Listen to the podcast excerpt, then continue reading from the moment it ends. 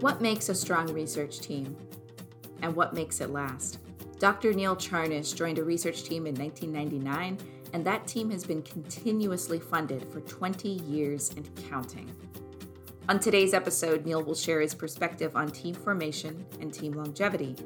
He'll also share how games and happy accidents led him to the field of gerontechnology and to interdisciplinary research. I'm Evangeline Coker, and you're listening to Journeys in Research.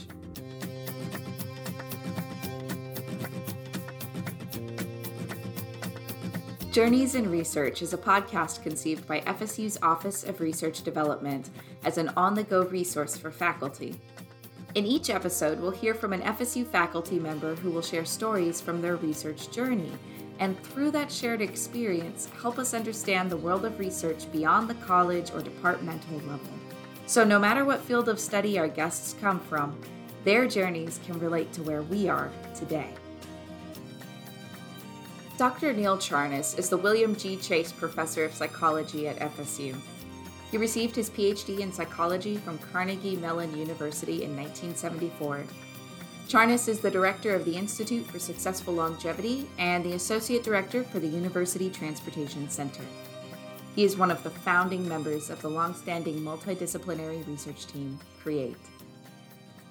All right, well, thank you so much for being with us today. Happy to be here. So, you've been deeply involved in the research of aging since the 1970s. You've garnered multiple grants and journal article publications on that topic, and it's led you to where you are now as the director of the Institute for Successful Longevity. Now, you've said before that through your research pursuits, you eventually settled into gerontechnology research. Would you talk a bit about that moment you chose to change your focus? I'll talk about it, I guess, coming into aging first, because that almost preceded the shift over to gerontechnology. Yeah. I think it's probably fair to say that aging chose me rather than I chose it. Yeah. Um, like many other things in my in my life, there were kind of happy accidents, and I was doing work on um, expertise. Um, in particular, expertise in chess was my doctoral dissertation topic. And so when I got out as a young assistant professor, I decided uh, I'd like to kind of generalize the findings that we were getting to a different domain. And so I picked another one of my hobbies besides chess, that was bridge playing. And uh, rather than having young college undergraduates as my research participants, uh, I was picking people from the community who were bridge players. And some of those people were younger, some of those people were middle aged, some of those people were older. And when I did kind of the usual replicas of some of the uh, perception, memory, problem solving tasks that I'd used initially in the area of chess skill, I found, kind of to my surprise, that uh, there were age effects in the data because now. I had a, a, a much larger uh, kind of span of age represented with a community sample compared with a young college undergraduate sample.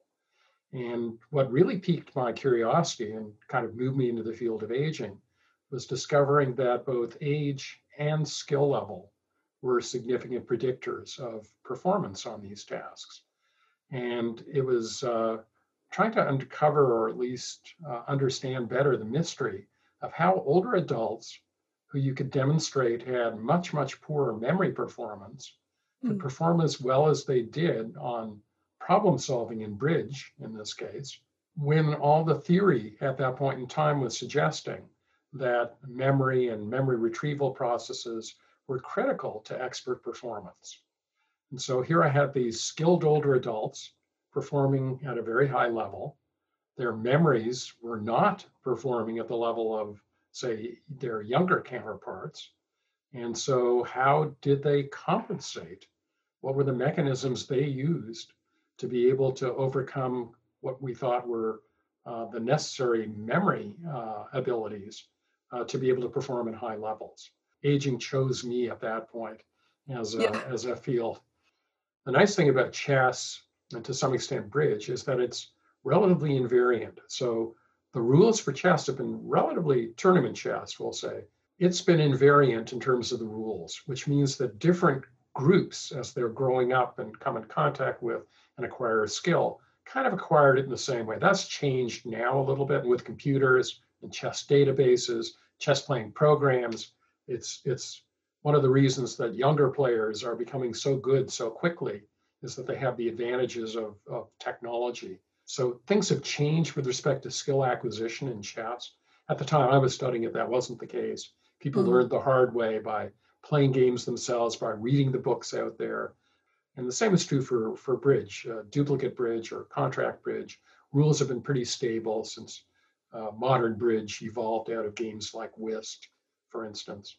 And so there were good domains to look at aging processes where you didn't have to be worried that if you did a cross sectional study, where I study, say, you as a young bridge player, me as an older bridge player, I don't have to be worried that there's something about when we were introduced to bridge that hmm. made it different in some way. So those were ideal domains, you know, what some people have called Drosophila, fruit flies, for studying, uh, in this case, expert performance. So I bet now with technology moving forward, like it has been, that working on gerontechnology is it, it sounds like it's ever shifting. That there's always a new. Um, there are always new technologies available to study. Yeah, I mean that's both a boon and a bane. Yeah. because really, if you're doing the sorts of things that that we try to do in in our groups, our research groups, you're hoping you can at least provide recommendations that aren't going to be out of date tomorrow. Yeah. And so we have to focus at the level of principles of gerontechnology. What are good design principles that would apply no matter what the technology is, no matter what the training uh, requirements are for your particular piece of technology? Those things will stay relatively constant because humans change very, very slowly changes in our cognitive, our perceptual, our psychomotor abilities are relatively slow. They do happen.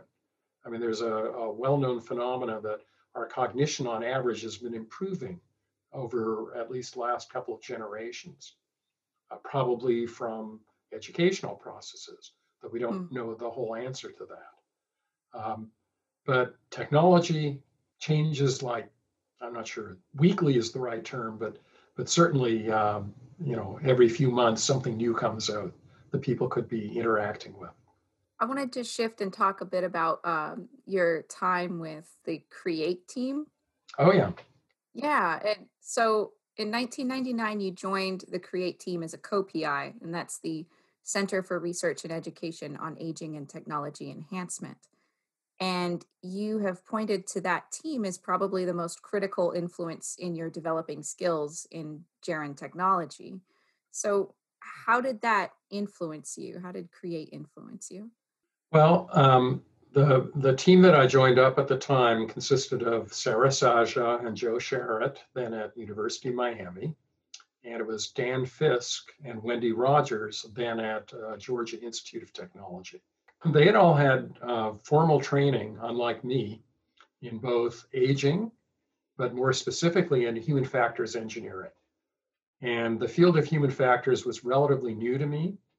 Uh, I got into it again by accident. I'd been doing work on age and technology, and that kind of put me in the area of trying to understand both, you know, how do you design technology to be effective with older adults, but also more importantly, what are good training techniques for getting older learners to learn to use technology.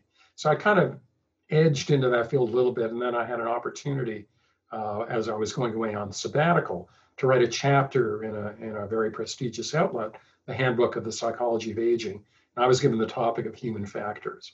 So I started to learn a little bit about that on my own, but teaming up with people who had already been well trained, had been doing research in this area for quite a while, gave me the opportunity to learn from my peers.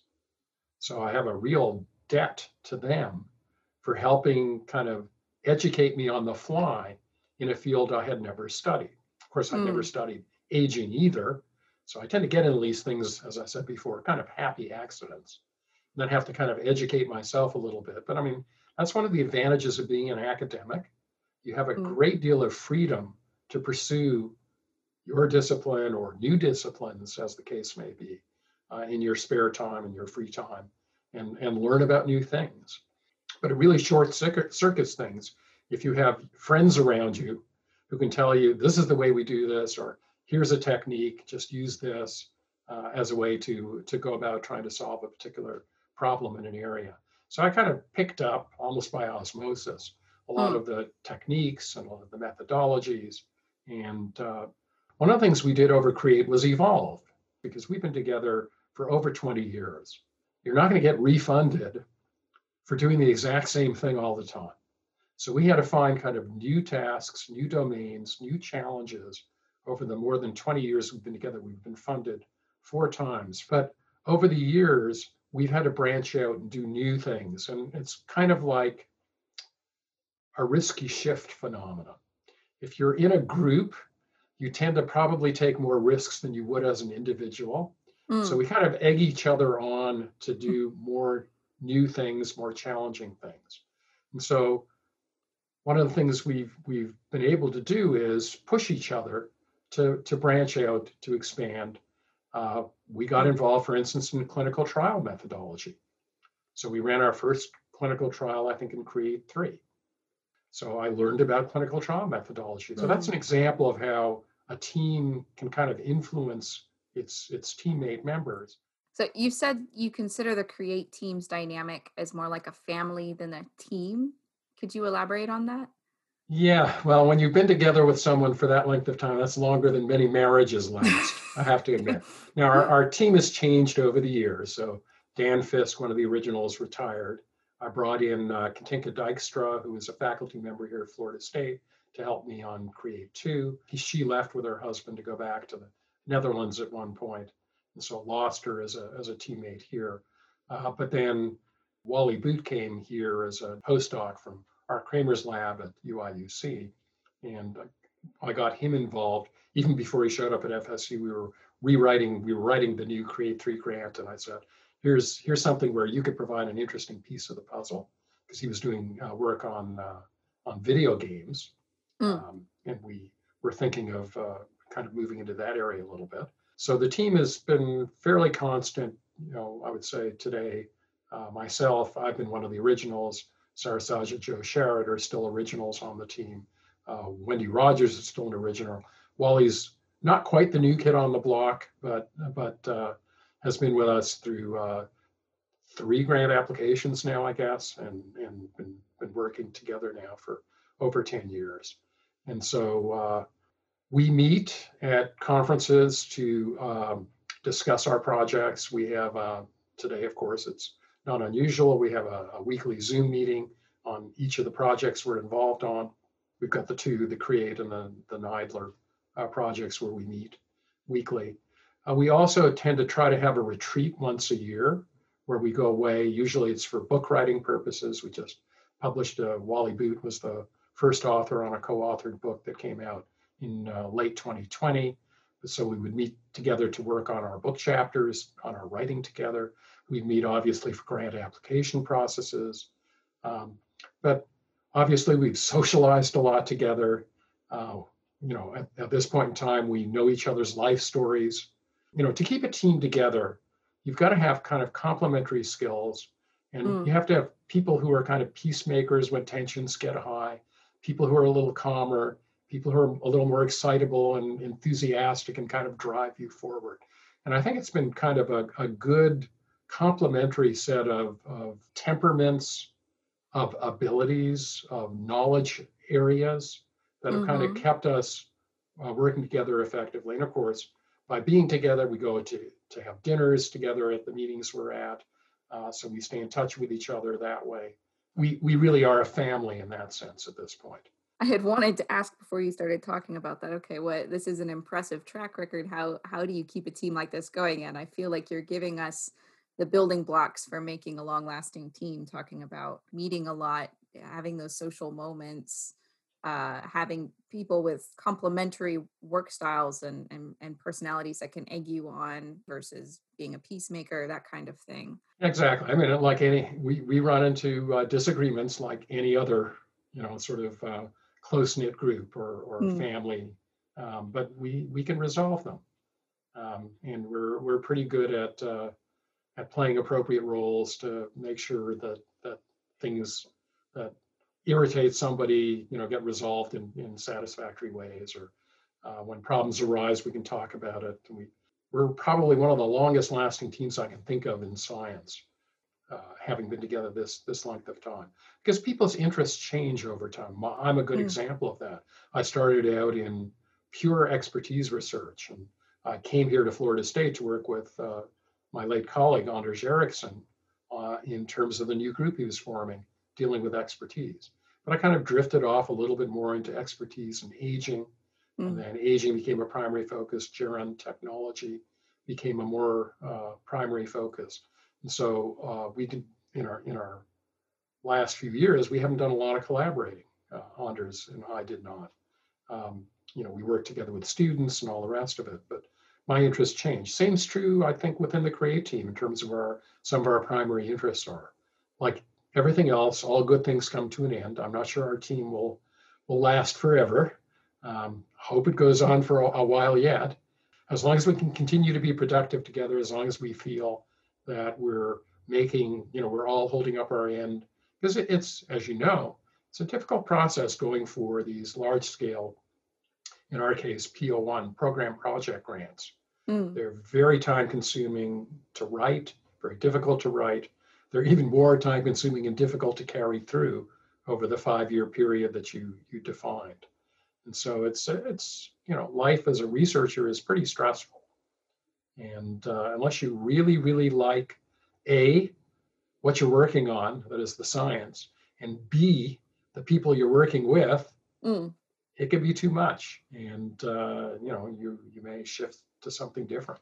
Yeah and you've gone on while also keeping the create team going. You've helped build other research teams too at, at the university uh, could you tell me a bit about how you build research teams today and its connection with with your position with the institute for successful longevity?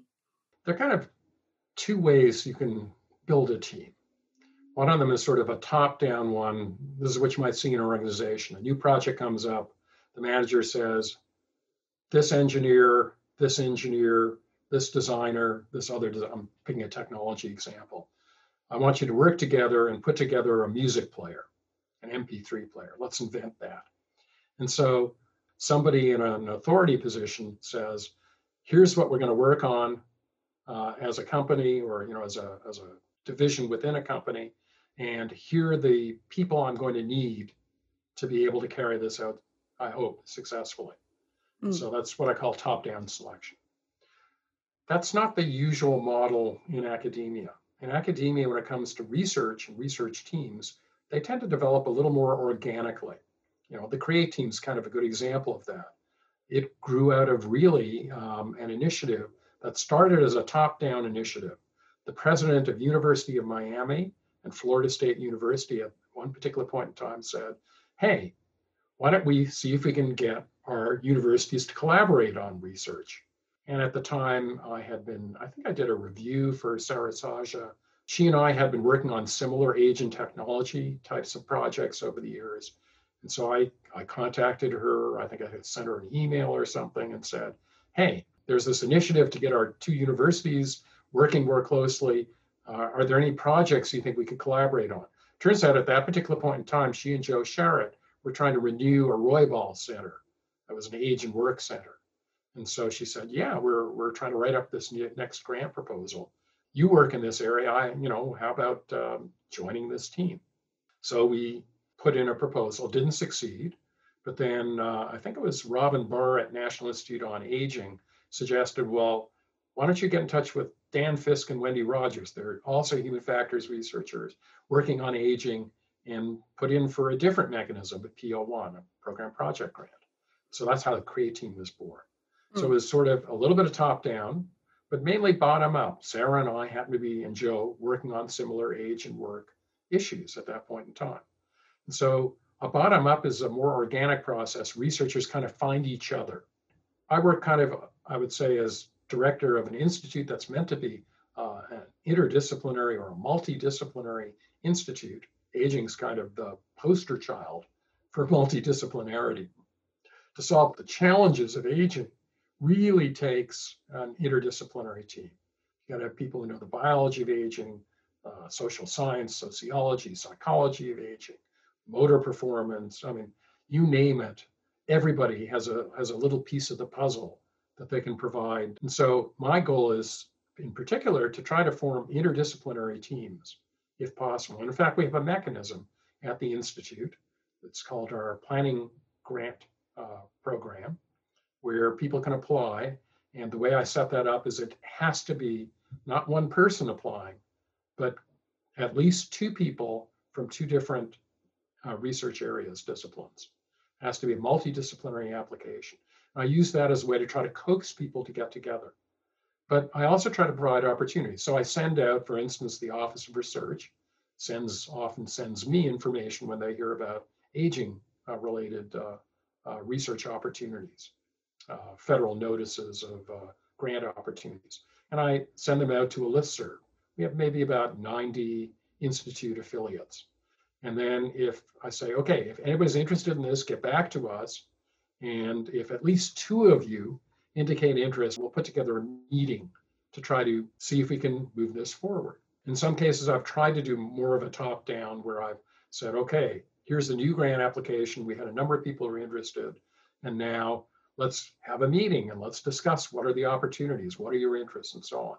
And sometimes what that does is doesn't lead to a specific grant proposal. People mm-hmm. are too busy, they have other things. You know, academics have lots of competing uh, activities and interests that they have to manage. We've had examples where we got together. I think there was one on resilience, and it didn't work out, but two of the people started talking to each other and applied and got a different grant. It's sort of like um, the collaborative collisions that the Office of Research has organized over time to try to bring researchers together. But we try to do a little of that as well. We have a brown bag series Unfortunately, it's virtual now. It's not like I can gather people in the room and then afterwards there's a chance for people to chit chat and talk about their own research or talk to the speaker that day to say, hey, I've got an interest in this and so on. So hybrid model is kind of the way in which I've been trying to go about things. So are there other elements that you look for in potential PIs or co-PIs uh, beyond just that they're in a different department, that that multidisciplinary element? Sure. I mean, you're looking for responsible people, obviously. So one of the things I, I, I really look for are, you know, do people do things in a timely way? When you're applying for a grant, it's got a deadline, and you can't be held up if someone's writing a section and they don't get it in on time or don't get it at all. So I'm looking for things like are people responsive? Are they responsive to emails? We all know people will send an email to, won't hear back, have to send a second, maybe a third email to get them to respond. Okay, that's not the mm. sort of person I want on a grantee. So high in conscientiousness is something I'm looking for for members of a team I want to work with. Usually that's a mix of experienced researchers who've already got the presence in the field where they're going to be trusted by the reviewers to know what to do with money. But also young faculty are far more open to doing new things than we'll say a high, you know, well-established researcher. Mm. It's already got a research area well defined, well honed. They've got a smooth running laboratory. Why would I take time away from something that's working like a well-oiled machine mm. on a flyer on this new project? Yeah. And so I find young faculty a little more open in general to doing something a little different from what they've been trained to do. Mm.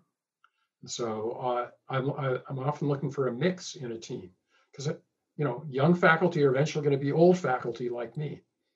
And uh, so, but they need the experience, the opportunity to work in a team environment, particularly on a large scale project, before they're going to have the confidence that, say, as they move into the more mid, mid part of their career, that they could in fact lead a multidisciplinary team themselves because you probably don't start off as an assistant professor saying, okay, let's do this great multidisciplinary project. I mean, some do. It's becoming more common now mm. for people to to work with people outside of their specific uh, area or even discipline in some mm-hmm. cases. So we're, we're moving more towards, and, and, granting agencies are kind of leading the charge here mm. by providing more funds for multidisciplinary or interdisciplinary uh, grant opportunities.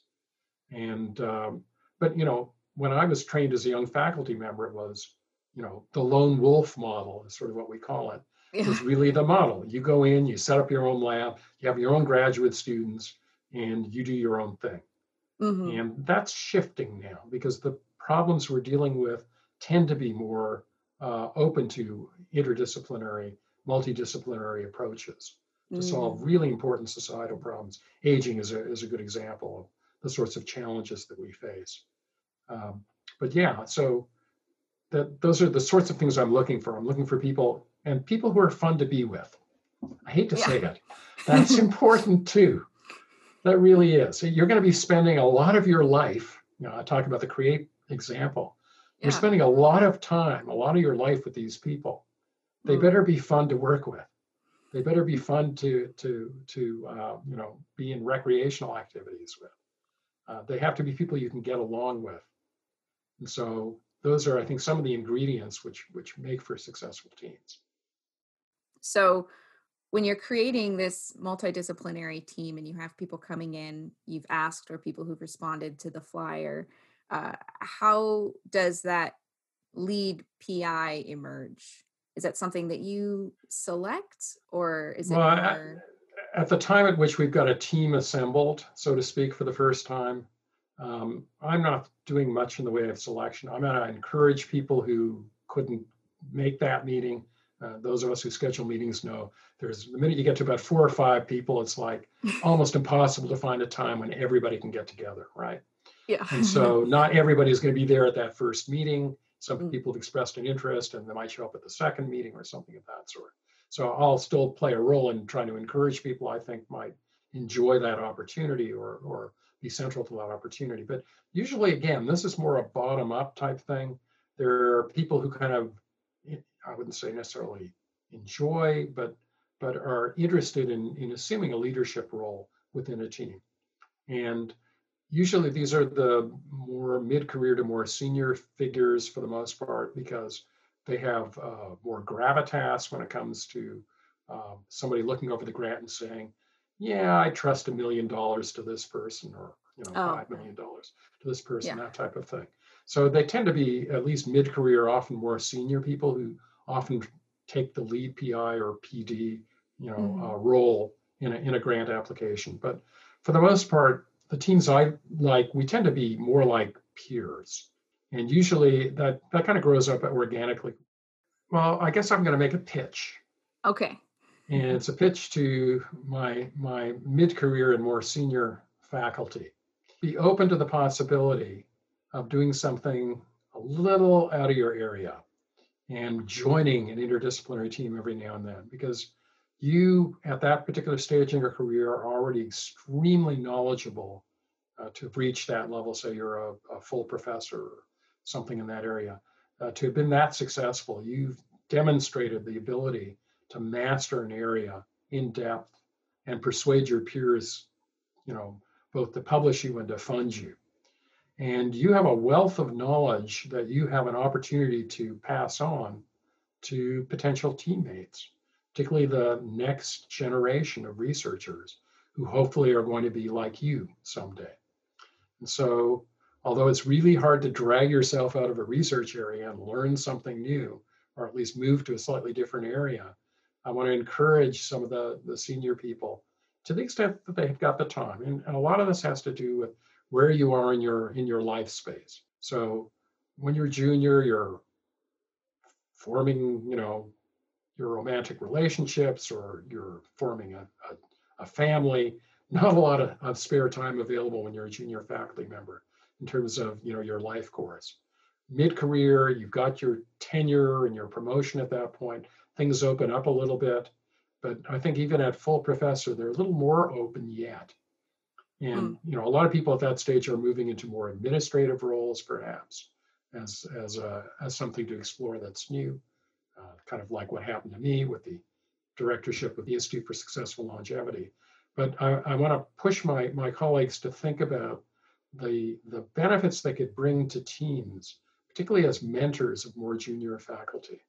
So even though these multidisciplinary um, grant proposals are becoming more common. There may be some listeners who are researchers who haven't ever done a you know multidisciplinary effort before and eh, maybe they're high level faculty members maybe they're assistant professors what kind of advice would you give to them as they're starting out with a team or looking for a team or thinking how can i be the best team member i can be? You know? Yeah that's that's a really interesting question. I i, I think when you're assembling teams you're if let's say you're in the role of assembling a team like like me or something of that sort i'm looking for people who've got particular unique skill sets that are going to make this grant highly competitive they bring a methodology for instance a technique it could be a you know, particular piece of equipment if you're talking about the physical sciences that they know how to use that few other people in the world are using at this particular point in time and so my advice to junior researchers is, you know, talk to lots of people. You go to scientific meetings. There's an opportunity after, so, you know, someone gives a, a presentation to go up and chat with that person. Let them know you're interested in this research topic too. Make yourself visible to the people who are likely to be the ones who often initiate those large scale um, research projects. And so, yeah, you have to, first of all, be really good in your field. 90% of grant applications are rejected. Mm. This is a this is a pretty tough game we're playing. Um, so it might, you know, the funding lines be maybe a 10% or they dropped even lower than that, 5% uh, back uh, during the, re- the Great Recession, for instance. Uh, or the way I would think about it if I was trying to form a team is, how, what, what's the unique angle that we're going to have what are the particular skill sets that are unique to this team mm-hmm. that's going to bring us over the top and we'll be the one in the hundred or yeah. or you know one in in 50 people who are applying for this that will actually get funded mm-hmm. so that's kind of the strategic perspective that the people who form the teams often take is uh, we need the very best researcher on x and on y and on z and uh, let, let everybody know you're the world's expert on X or Y or Z. Uh, let everybody know that uh, you're reliable, you can be trusted. You, have published uh, in good journals. Uh, you may already have a grant of your own. And so you're the sort of person I want to I want to look at um, to form a team. Thank you so much. Sure thing. Happy to help. Journeys in Research is a production of the Office of Research Development at Florida State University. To stay up to date with content, you can subscribe to us on Spotify, iTunes, or wherever you get your podcasts. For more information, including show notes for this episode, go to journeysinresearch.podbean.com or visit us on our homepage, ord.fsu.edu. We'd love to hear from you please send questions or suggestions for episodes to ord at fsu.edu with the word podcast in the title. Music for this episode by Ketsa. Special thanks to Mike Mitchell, Cece Pierre, and our guest, Neil Charness. I'm Evangeline Coker. Thanks for listening.